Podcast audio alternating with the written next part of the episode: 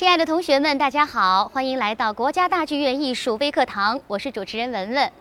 今天呢，我们给大家请来的是中央音乐学院教授、博士生导师戴中辉老师。戴中辉老师是中国音协管乐学会的副主席，也是管乐学会小号联合会的会长。戴老师好，你好。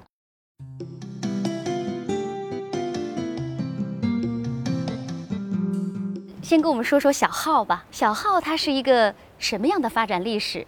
从什么时候开始诞生的？小号啊，有很久的历史了。在法国，它一开始不是一件乐器，它是一个放牧的一个号角。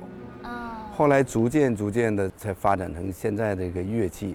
那么一开始这个乐器呢，也是带那个暗孔的，不像现在有这个弹簧。大概在十六世纪，跟中国那个唢呐那感觉是一样的。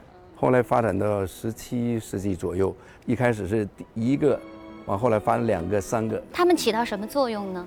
大家看到这些管络哈，这个每一个管络，比如说这个第一条第一支管的话，给它算作一个全音，那这个就算个半音。这个后面这个第三个键子通过这个管，那就是一个半音。所以它组合起来就可以有半音阶啊，然后有大概。音域有两个八度以上。我看到经常演奏小号的这个演奏家，还有一个像弱音器是吗？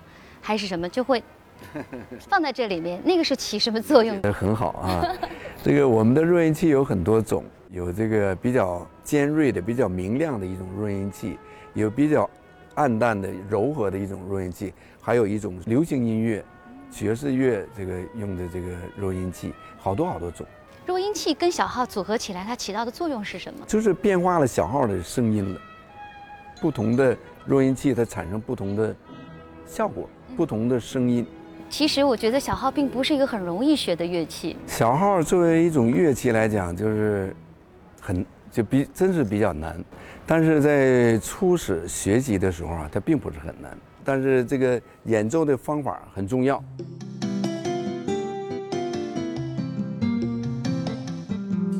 小号的原理很简单，就是说你要把气息吹出来以后吧，通过双层的这个震动，那小号就很容易就发生了。发声很容易，发声很容易，但是下面有一些音程的一些组合指法，这个变化起来要逐渐去练习，越练多了，就是程度越高，它越难了。比如说现在我深吸一口气，吹出去哈。要把这个气吹得非常有力量，在这个力量当中呢，还要把这个嘴唇带动起来，也就是说，你看我吹这个震动的时候吧，它声音会很平稳，这样的话，它把这些震动传导到乐器上，就很容易就发生。比如说，大家一听这个发这个声音很很简单，非常容易。它是一个非常轻松的乐器，只要你找到一个很好的方法，所以教你的老师就很重要。从概念理念上，我们先认识到这一点，所以你对这乐器就觉得啊就没有那么难。民间有一种说法叫“饱吹饿唱”，就是说吹小号啊、吹唢呐，哪怕好像都得吃得饱饱的。这个说法科学吗？这个 这不是很科学。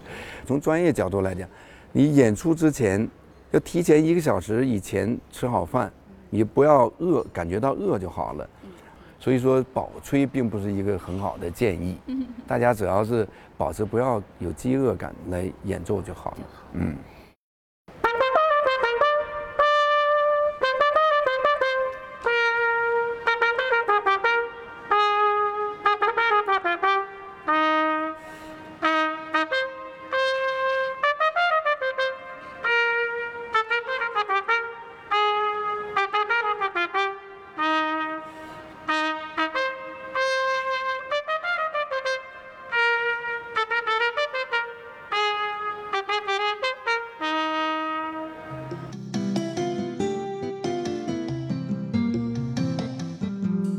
您刚才说了，小号在这个管乐的家族当中，它也是一个很重要的位置。那么它是排在一个什么样的位置上？您给我们介绍一下。作为铜管乐器哈，我们这样讲就是，小号、圆号、长号和大号这四种这个铜管乐器。那小号是在最高的这个声部，它经常起到了一个领奏的一个作用。所以这小号可能大家也都了解，呃，同学们对他的认识是最多的，他也是最流行的。那么很多学生都愿意学习小号，因为他在不管是管乐团呐、交响乐团呐，演奏的时候吧，他有一个领导的作用，因为他吹的都是旋律。当然，这个小号和圆号这个吹独奏的机会更多一些。那么长号那个组合的，呃，共同演奏这个特别雄壮的一些，或者是和声色彩的东西，跟大号一块儿，这个也比较多。所以现在选择小号的学生还是 还是还是挺多的。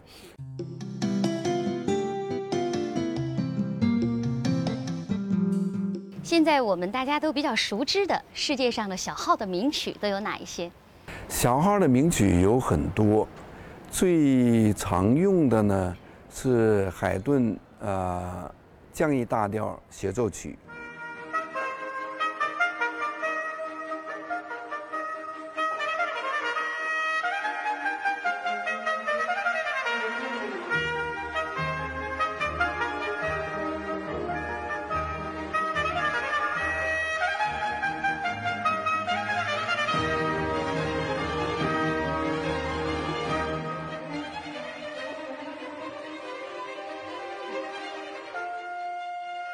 还有一一首叫《胡梅尔降 E 大调协奏曲》。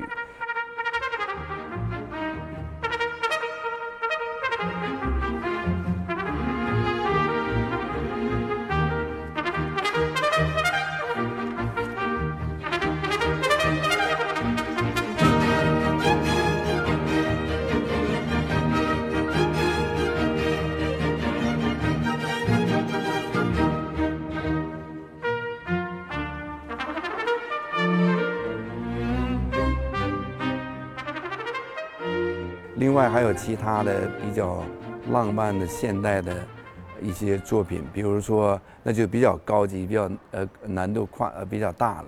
那个比如说这个托马斯这个小号协奏曲，呃阿鲁秋年这个小号协奏曲等等，就是小号作品太多了。我在想，就是多大的小朋友开始接触小号，这个年龄段是合适的？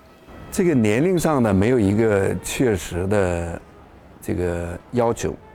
那最好的孩子是在换过牙以后，他这个换过新牙以后，大概六岁、六岁半，看他孩子的这个生长的条件，还是稍稍强壮一点为好。啊，那一般七岁更把握一些。哎，这个早了也没关系。看你这个还是学习的方法。人都说小提琴啊、钢琴都得有童子功，那吹小号需要吗？小号当然也有童子功，越小越好。他越小越好，它那个练习的，我们练习呢不仅仅是这个一种熟练的练习，它主要练习的是头脑的一种认识，对乐器的一种认识。然后这种认识呢，产生到在你这个。嘴的肌肉啊，你这运动的，就是我们嘴部实际上有有很好的肌肉，只是看不见而已。就是说，从小他这个肌肉就知道怎么去动作，那就是童子功的。只要你坚持练习，那这个会给你，他的所有的练习都会产生一些记忆。这些记忆呢，就是我们在小时候越小的时候，他记忆越深刻，就这样子。所有的练习都会产生记忆，嗯，这句话太好了。那如果同学们要是开始入门学小号，您觉得什么曲子比较适合他们？呃，那一定是很简单的一些小曲子，比如说我们经常唱的生日歌啊。一般我在教这个刚开始呃接触这个小号的一些小孩儿、小学生的时候，都是给他们吹生日生日歌，因为最熟悉的，因为大家都会唱，而且曲调他又熟。这变化起来对他来讲，他也知道怎么去变化，所以学起来比较快。他会了一首歌，马上第二首就会了，所以逐渐的循序渐进的在学，稍稍从生日歌再变化到其他的一个稍复杂一点点，那第三首歌再复杂一点点，很快他就会了。凡是自己会唱，都可以吹得出来。嗯。好的，好的，谢谢，谢谢戴老师，也谢谢同学们关注我们国家大剧院艺术微课堂。如果大家有时间呢，请继续关注国家大剧院各类艺术演出。再见。同学们再见。